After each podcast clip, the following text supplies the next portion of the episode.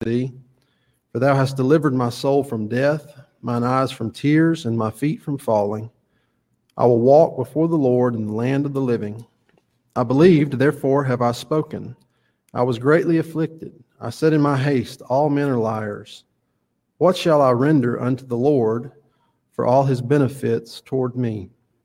I will take the cup of salvation and call upon the name of the Lord.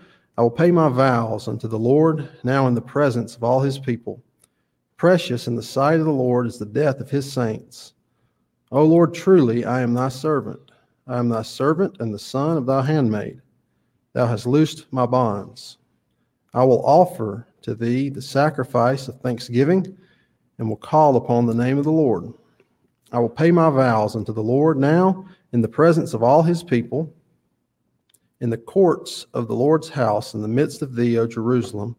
Praise ye the Lord. Um, this song struck me this week, and, and uh, it's certainly an encouraging psalm.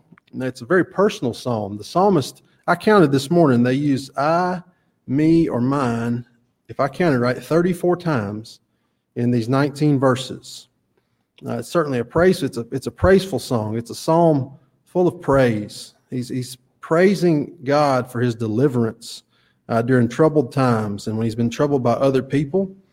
Uh, and it's an it's a psalm of instruction. It instructs us on how we should respond to God, who has blessed us. And so, if the Lord will be my helper this morning, I want to look through these verses and and comment on those. And once again, I pray that you would uh, you would pray for me as we try to do that. The psalmist begins by saying, I love the Lord.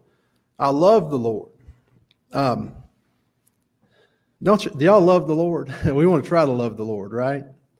Um, in Deuteronomy chapter 6, it says, Hear, O Israel, the Lord our Lord is one Lord, and thou shalt love the Lord thy God with all thine heart, and with all thine soul, and with all thy might. That was uh, as the as the laws being regiven uh, to Israel, it was very important that they instruct their children and instruct Israel that the that that that you need to love God. When you're going to go into this promised land, you need to love God. When you're going to go through hard times, you need to love God.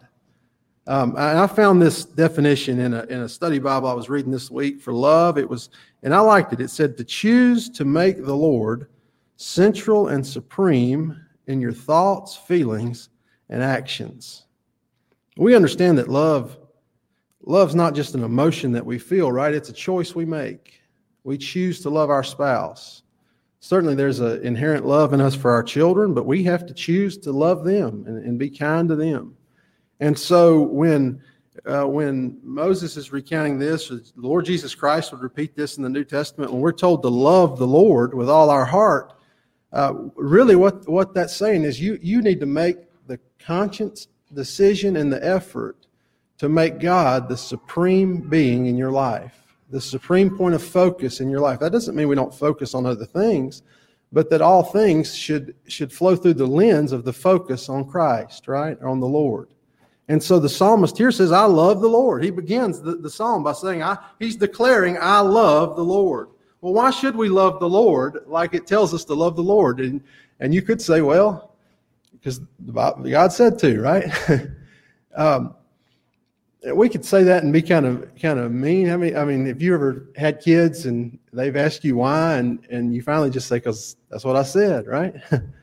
um, you know, there's a lot of people question why pray. If you know, there be deep theological questions. If God knows everything that's going to happen, and how does prayer change things? And and and we can talk about all that. But hey, the Lord said to pray, so we should pray, right? But why should we love God? Well, there's more than just because He said to, because He's been so good to us. Um, you know, uh, First John chapter four, I believe it is. That John would say, "We love Him because He first loved us." You might say, "Well, I'll love the Lord, so He'll love me." Well, that's not how it works. The Lord loves you, and therefore you love the Lord, right? And so here He's saying, uh, "He's saying, I'm going to love the Lord because He's heard my voice." and my supplications.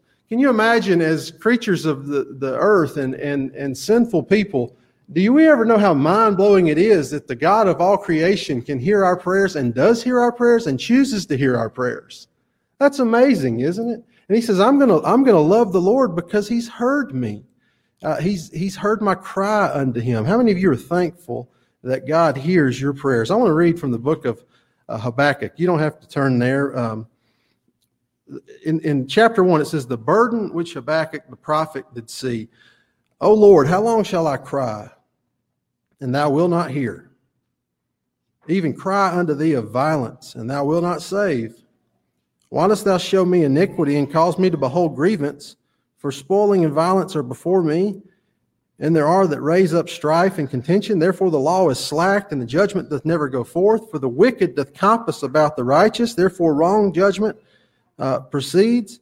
And then in verse 5 it says, Behold, ye among the heathen, and regard and wonder marvelously, for I will work a work in your days which you will not believe, though it be told you. And why, why do I read that? The, the miraculous thing about those first five verses is Habakkuk says, How long, Lord, are you not going to listen to me? And the Lord listens to him and responds to him. Our Lord is, is a merciful God, isn't he? He's a, a, a God that is so far above us in, in every uh, stretch of the imagination, yet he, he, lifts, he, he, he inclines his ear towards us. That's amazing, isn't it? Remember when they were praying uh, for Peter was in prison and they were praying for his release and God releases Peter from prison and Peter goes to the, to the door and he's knocking on the door and the girl comes to the door and, and, and she said, it's Peter. And they go back into the prayer meeting and said, Peter's here. And they're like, no way. a little faith in a big God goes a long way, right? It doesn't blow my mind that God could orchestrate Peter's release from prison. What, the God that can say, let there be light and there's light can do whatever he pleases, right? But what's amazing is he listened to the prayers of some people that were had very little faith in him. He, he inclined his ear unto them. So the psalmist is saying, I, I love you, God, because you've heard my voice. You've heard my supplication. You're taking an interest in me. And that's a good reason to love the Lord, isn't it? Because he's taken an interest in us. He says, Because he hath inclined his ear unto me, therefore will I call upon him as long as I live.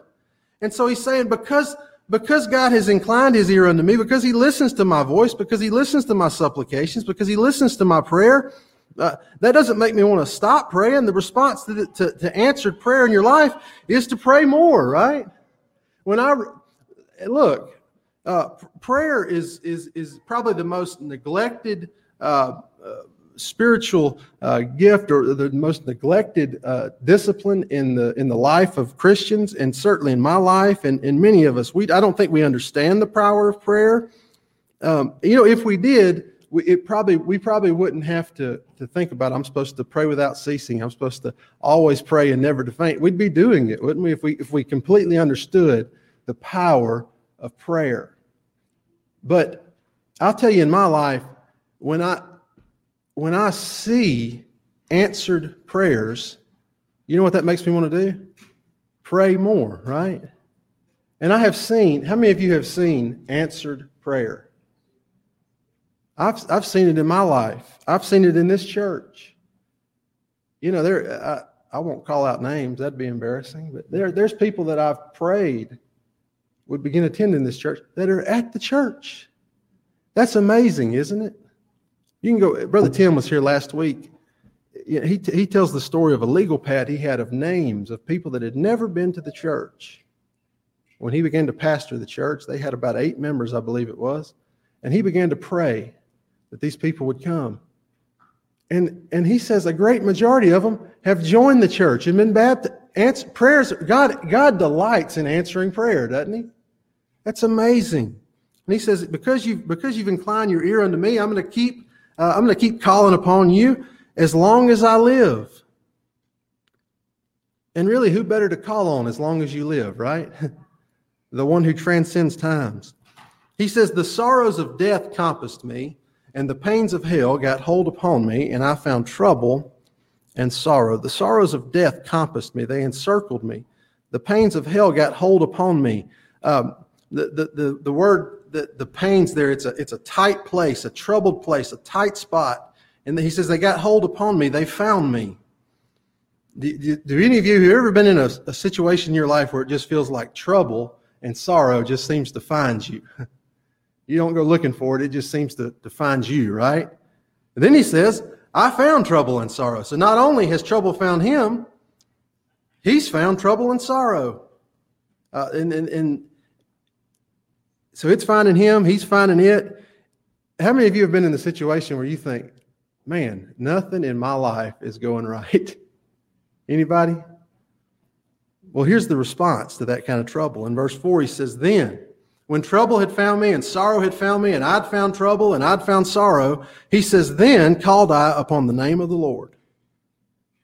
O Lord, I beseech thee, I'm begging you, deliver my soul.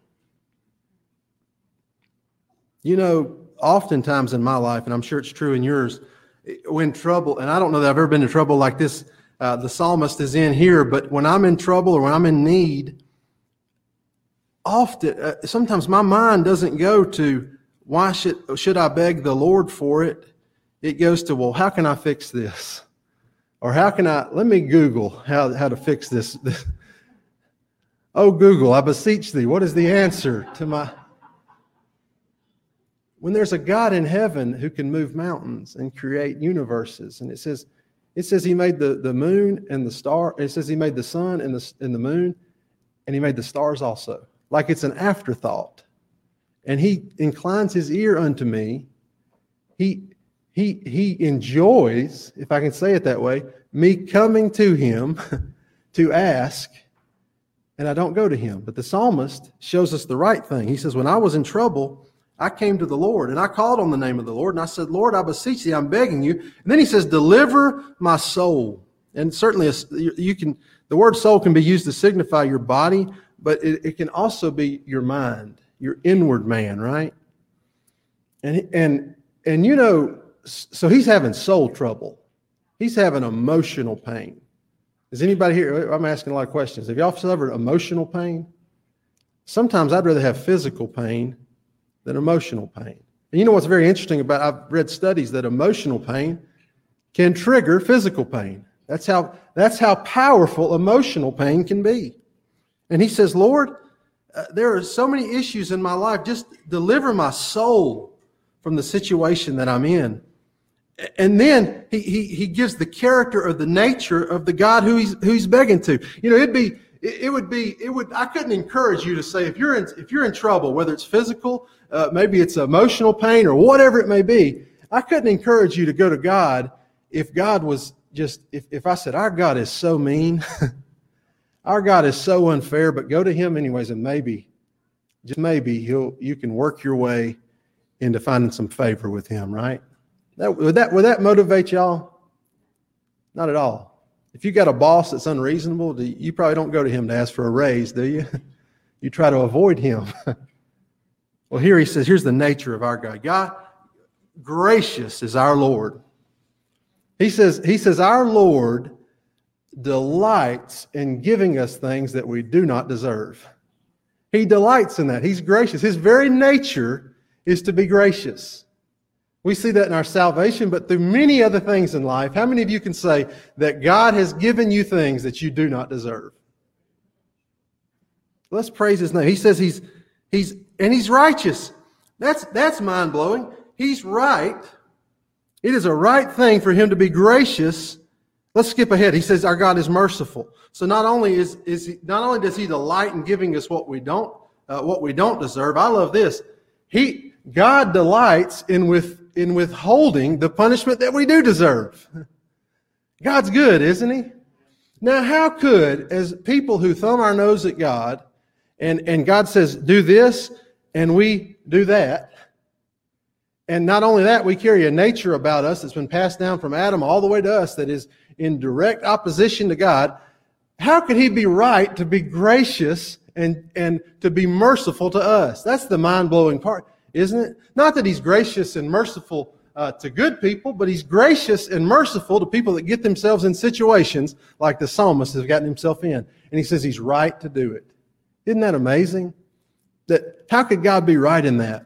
Because you know what Second Corinthians, Second Corinthians chapter five, I believe is the last verse of that of that chapter says. For speaking of God about Christ, he says, "For he hath made him to be sin for us, that we might be made the righteousness of God in him."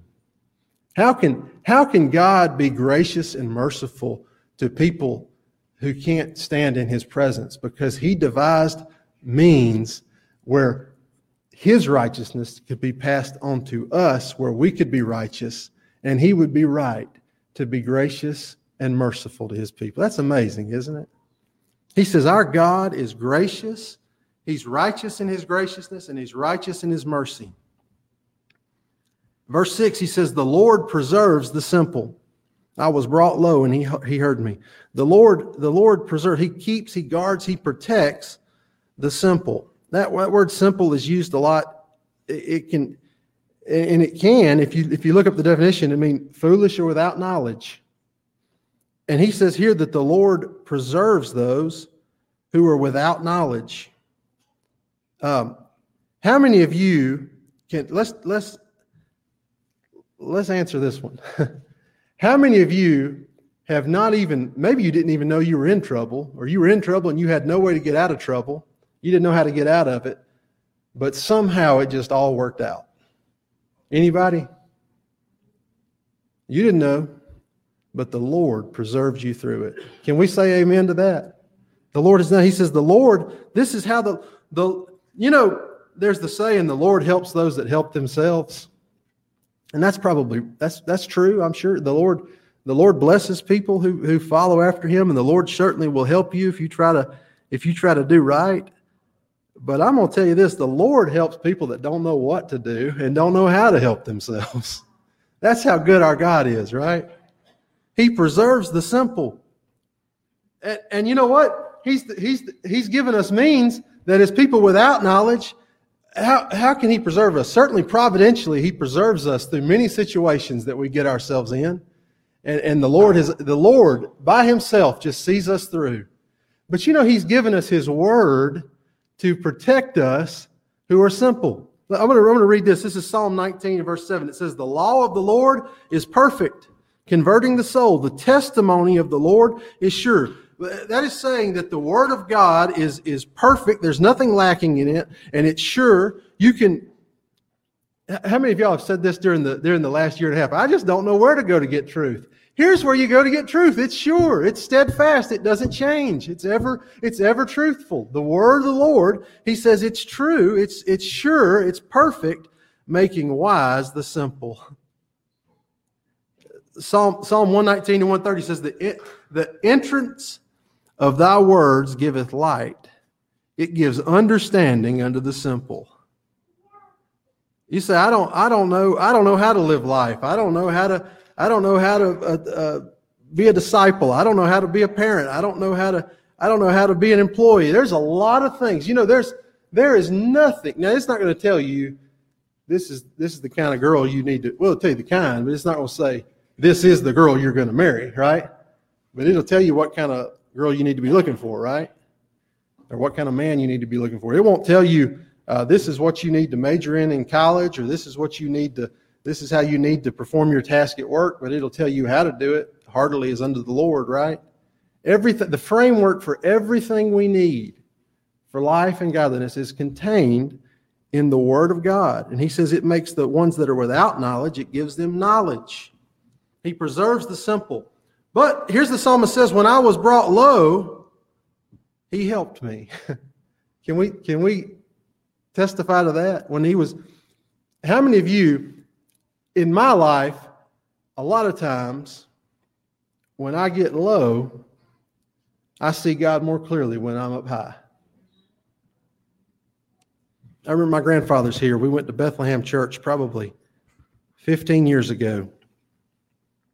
And um, that's the church that I mentioned earlier, and they were growing, and and um, it was it's and and they're still a wonderful congregation, but the, the Lord has just blessed that church, and they were on a mountaintop, and um, I, I remember he offered the prayer, and he said, "This is it's wonderful to be here. It's wonderful to see the children. The church is growing." Um, and uh, he said, when you I think he said, when you're on the mountaintop, pick some flowers for us for when you come back down so we can see them. Those are in the valley. it's ups and downs, right? And sometimes when you're on that mountaintop, things can get so good that we just forget about God. But here he says, when I was brought low, God helped me. You know, a lot of times that's when we feel like we need Him the most. But what's interesting about that, when you're brought low, you have the least to offer Him, right? When you're in a when you're when you're in a hole and you can't get out, you're not very good to anybody, right? But he says, nevertheless, God helped me. Verse 7, he says, Return unto thy rest, O my soul. The, winds and the storms of life have, have, have beat upon the psalmist, and we can all relate with this. But he says to his soul, he says, he says, return unto thy rest. That's a that's a settled spot, a place of a place of peace. I, I thought about it as kind of the soul's La-Z-Boy. I know that may sound silly, but how many of y'all have that chair that you just when everything's when when when maybe something's going wrong, but if you can just sit down in that chair for a few minutes, it's just a spot of peace, right? Well, he says here that he says he says to his soul that is troubled. And, and I'm sure that everyone in the congregation today has things in their life that is troubling their soul. But he says to his soul, Soul, return unto thy rest. Just, just sit down in a settled spot for a moment. And here's the answer to that, that emotional pain or the chaos or the stress it's not to focus on the chaos or the stress or the emotional pain, it's to focus on the Lord. He says, he says, Soul, return unto thy rest, for the Lord hath dealt bountifully with thee. Um, that bountifully means it means very generously. He's been very liberal to you with his blessings. Um, he's given you bounty, treasure. Um, I don't. I'm not picking on anybody because I've said it. How many of y'all have something that's happened? Um, uh, maybe you got a flat tire, or maybe maybe you didn't even. Maybe you heard of somebody that got a flat tire, and you say this, "Well, that'd be my luck." Y'all ever said that? The most blessed people in the history, as far as materially, physically, uh, monetarily, uh, as far as having food and clothing and shelter. And we said, Boy, that'd be my luck. the most blessed people in the history of the world should never say, Boy, that'd be my luck. God has been, see, when we say something like that, it's just a figure of speech. I know that. And I've, I've said it, I try not to say it, but what, how could I say that? How could you? And, and look, I don't know what you're going through. I have no idea what everybody in here, I know some of what some of you are going through. I know this that you're either you're either you're either in a storm, coming out of a storm, or about to go into a storm. That's just part of life, right?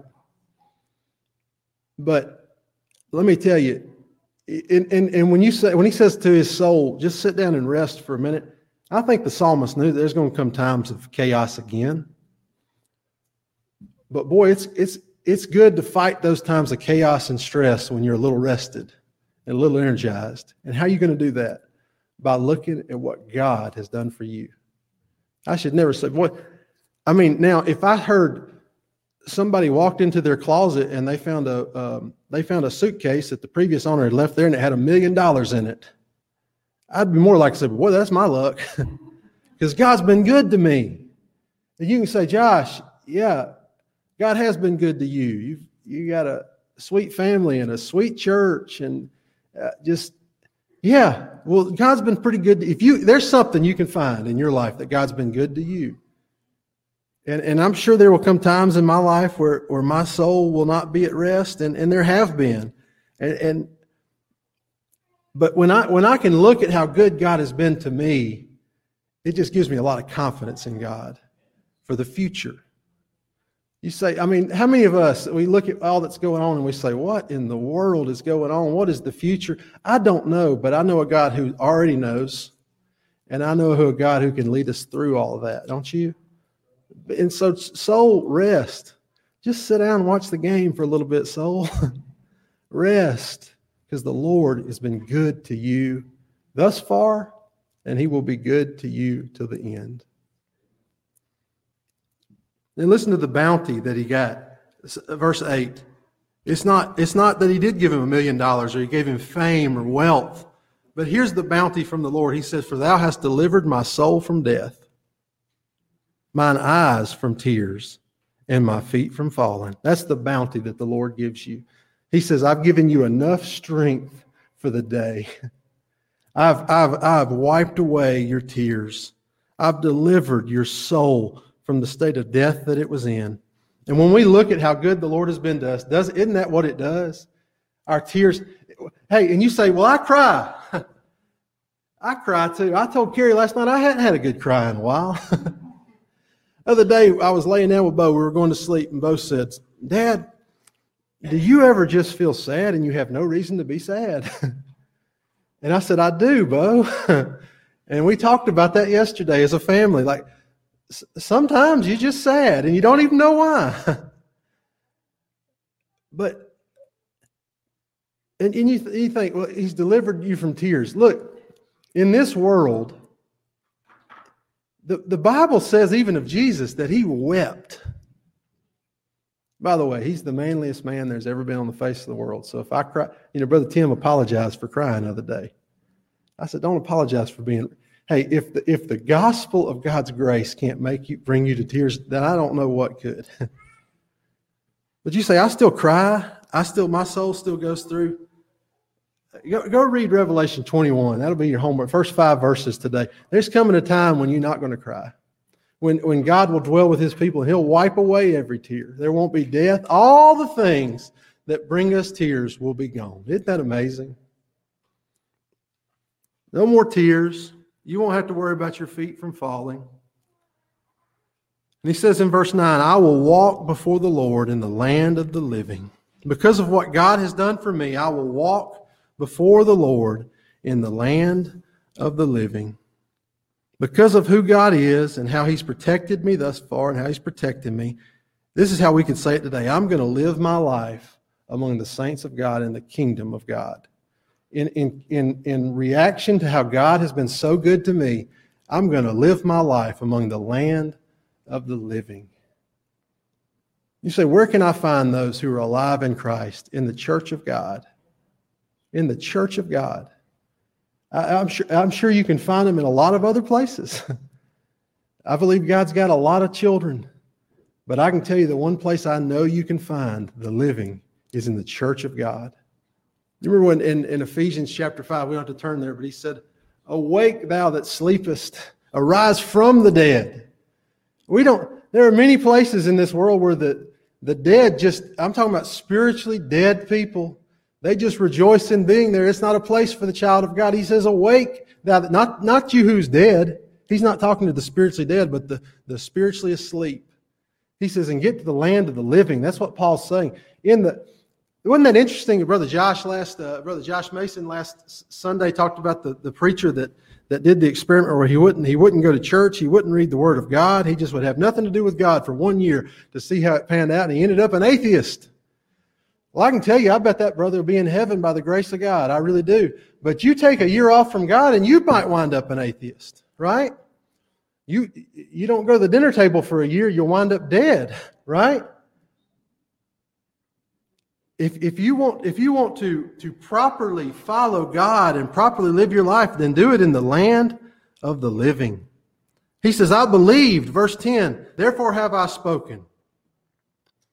And I think he's saying there, our faith is not a private faith. Our, our faith, when he believed in God to, to, deliver him, to save him, to, to give his soul rest, he says, I, I believed it and I've spoken about it. He says it's a public faith. Do y'all see that? It motivated him to tell others, to proclaim, to speak about God publicly. He says, I was greatly afflicted. Uh, and, and you know, that's, that's not unusual to the child of God to be greatly afflicted. It's common that God's people throughout the ages have been greatly afflicted and persecuted and hurt and looked down on. And here the psalmist is going through the same thing that is common. uh, to God's people throughout all history. And he says, I said in my haste, as if he was afflicted, I said in my haste, I said in a, I said in a hurry, I said it real quickly, probably out of fear. How many of y'all have gotten in trouble for saying things too quickly or out of fear? I, I have. You know, you can say things to your spouse just real quick that can hurt them for a long time. I heard about a man this week that he uh, he told his doctor, you know, he said, "My wife, something's wrong with her hearing." He said, "She's gotten older; she can't hear anything that I say. what can I do?" And the doctor said, "Well, when you go home, you you kind of sneak up on her and get far away and say say something to her, and see how far away you have to be for her to react. Come back and tell me, and we'll see what we can do." And so the man got home and she was chopping carrots at the sink and he snuck around about 15 feet from her and he said, Honey, what's for dinner? She didn't say anything. So he got about 10 feet from her and he said, Honey, what's for dinner? He didn't hear anything. So he got right behind her and said, Honey, what's for dinner? She said, Baby, for the third time, beef stew.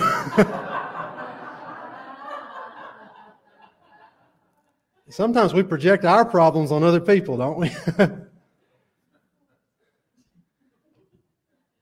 That had nothing to do with the sermon. I just wanted to tell y'all that.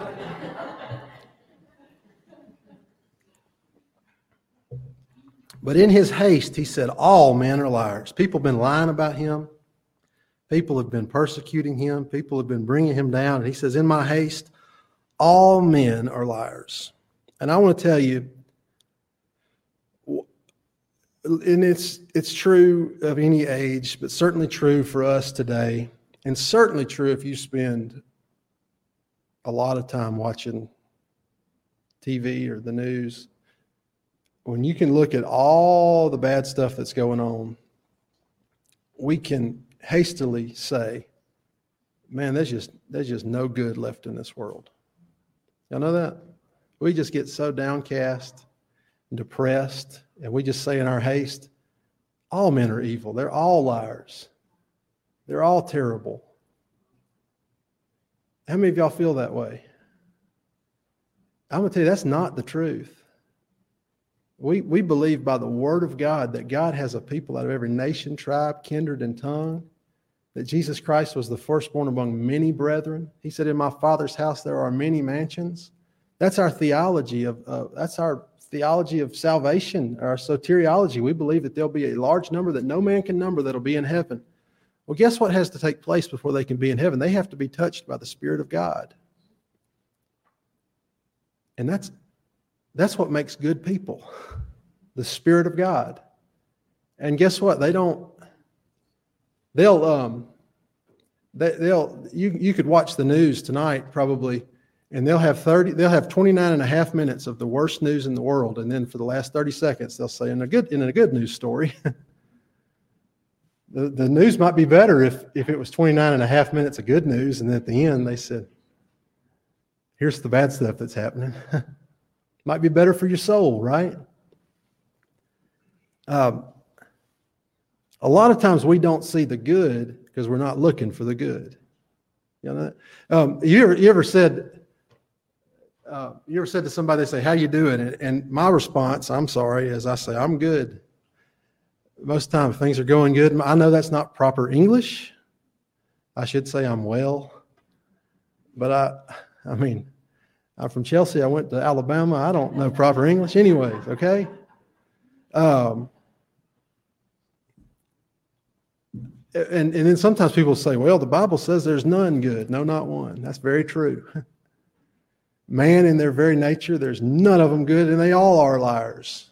I want to read, I want to read about Joseph of Arimathea. This is in, in Luke chapter 23, verse 50.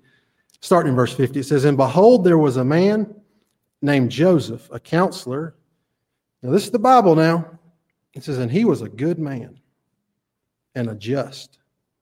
The same had not consented to the counsel indeed of them. He was of Arimathea, a city of the Jews, who also himself waited for the kingdom of God. This man went unto Pilate and begged the body of Jesus. He took it down and wrapped it in linen and laid it in a sepulchre and was, it was hewn in the stone. wherein never before was a man laid. They said, Here's our Lord who has been crucified. And the, and the Bible says, Here comes a good man to get him. Acts chapter 11 and verse 22, starting in verse 22, it says, then, then tidings of these things came unto the ears of the church which was at Jerusalem, and they sent forth Barnabas that he should go as far as Antioch. Verse 23 says, Who, when he came, and I love this, and had seen the grace of God, was glad. you want to be glad in life? Don't focus on those 29 and a half bad minutes. Focus on that 30 seconds, the grace of God in people's lives.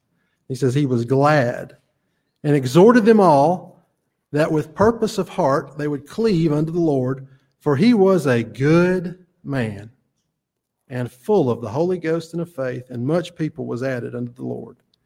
It is very true that by nature men are not good, but there is a God in heaven that can take wicked, natural, sinful men and overrule their nature and make them good men. It says of, it says of Joseph that he was just. How was he just? Because God had justified him.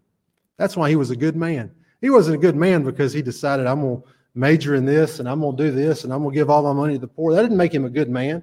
You know what makes him good?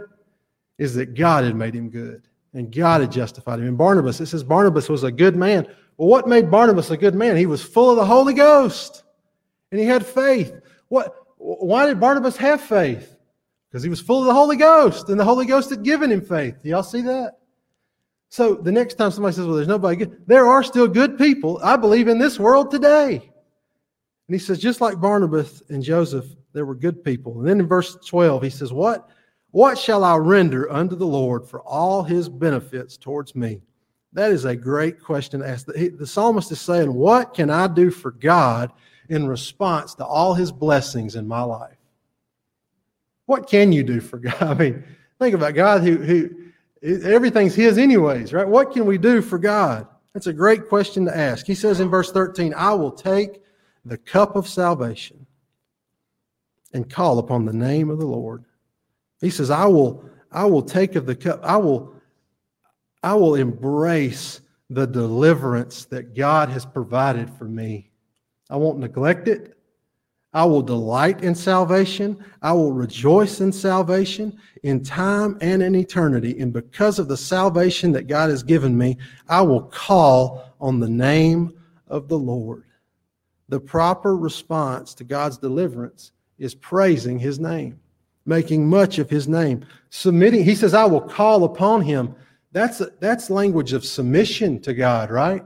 that I will realize that God is bigger than me and better than me, and I belong to Him.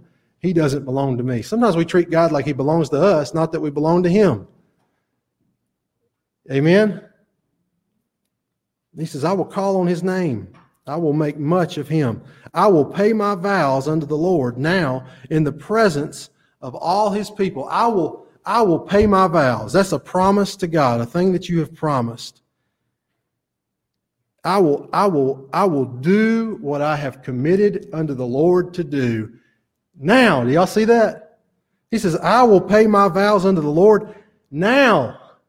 It is so easy to be a great disciple tomorrow, isn't it?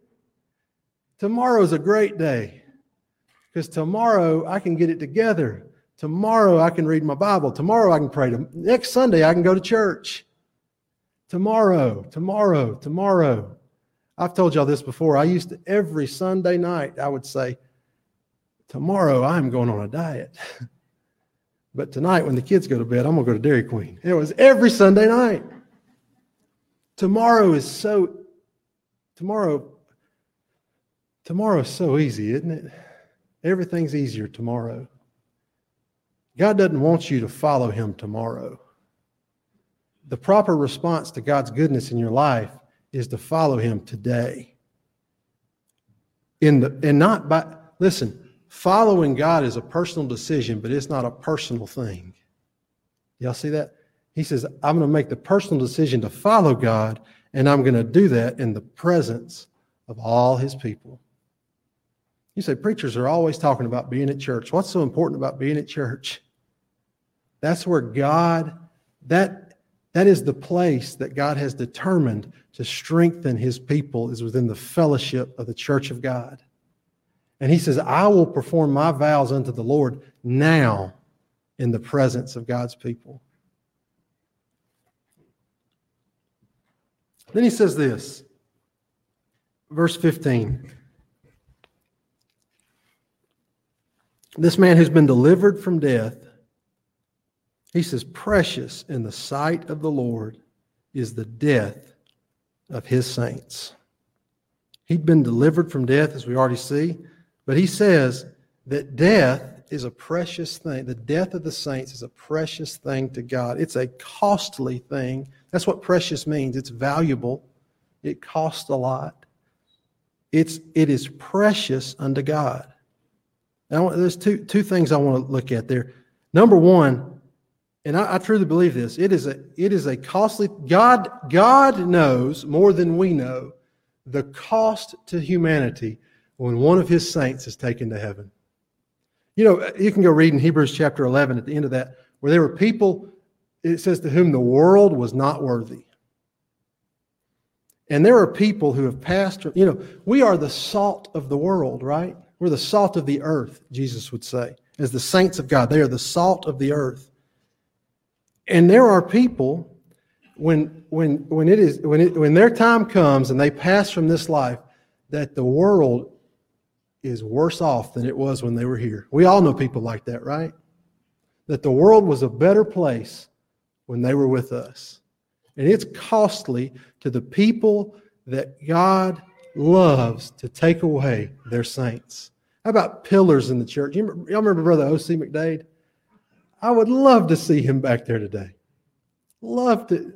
I would love for him to you know, he told me one Sunday, one Sunday afternoon, I, I, said, brother, he was going to the bathroom. And I thought he was leaving. And I said, brother OC, he was so faithful. That's what, to the young people, let's be faithful. I said, brother, he was, I thought he was leaving. And, and I had, I had not been preaching long and, and I was preaching the afternoon service and most people left anyway. So I said, Brother OC, are you going home? He said, No, I can sleep as good here as I can at home.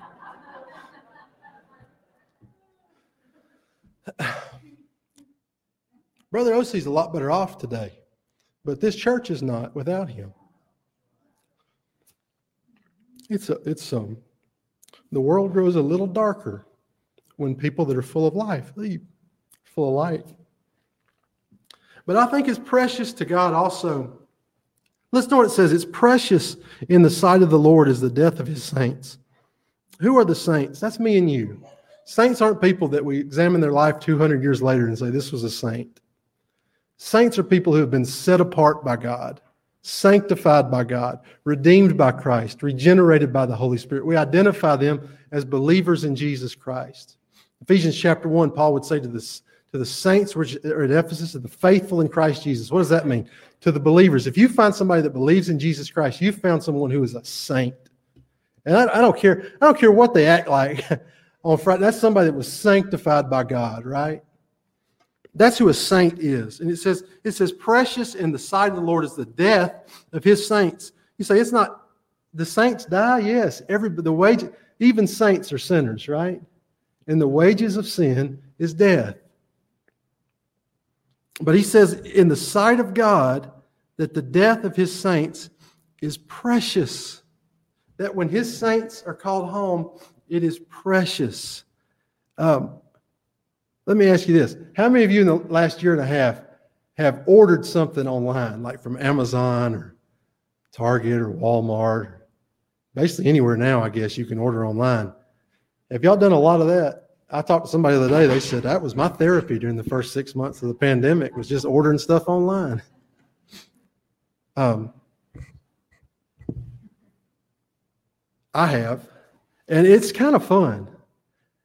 It, it actually has been fun. I mean, I haven't done a lot of it, but you go online and you can just you can find anything online, right? And you just I say, man, I like that, and I pick it, and I put in my credit card and I pay for it and here's what I do after I do that I get that tracking number.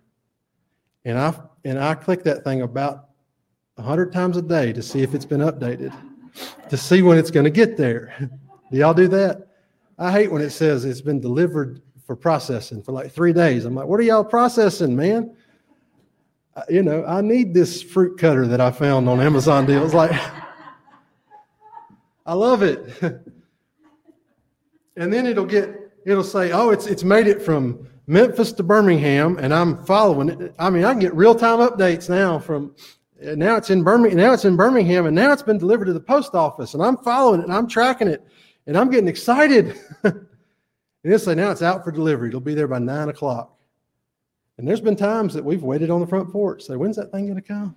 Just some excitement around the house. And I, I track it, and um, and when it arrives home, we're all happy and we tear it open, and then two days later, we've forgotten where the fruit peeler is. but for that moment, it was real precious to us that that thing got home. And here's what God feels about his saints. Here's what God feels about you personally. Out of all the people in the world, God picked you. And out of all the people in the world, not just for you, but for you, God entered his credit card. He, he sent his son to pay for you. And you know what God's been doing since the day you were born? He's been tracking you and taking care of you. And he knows where you go. And he knows what kind of circumstance you're in. And you know what God's waiting for? For you to be home with him and when your body is no longer fit to house that spirit that God's given it, the moment you take your last breath on earth, that package is delivered to the Father's house. And to be present, to be absent from the body, is to be present with the Lord. And it's precious to God when that saint that He sent His Son to pay for arrives home with Him. And the psalmist says, Precious in the sight of the Lord is the death of his saints. Listen to this, verse 16. Oh Lord, truly I am thy servant. I, I am that, that word means I am a, I am a slave. I am in bonds to you. He says, Truly I am your servant. I am thy servant and the son of thy handmaid. Now listen to how God treats his, his slaves, his servants. He says, Thou hast loosed my bonds. And although I am a servant to you, I am free. You know what? This is Galatians chapter 1. It says, Paul, an apostle, not of men, neither by men, but by Jesus Christ and God the Father who raised him from the dead, and all the brethren which are with me unto the churches of Galatia.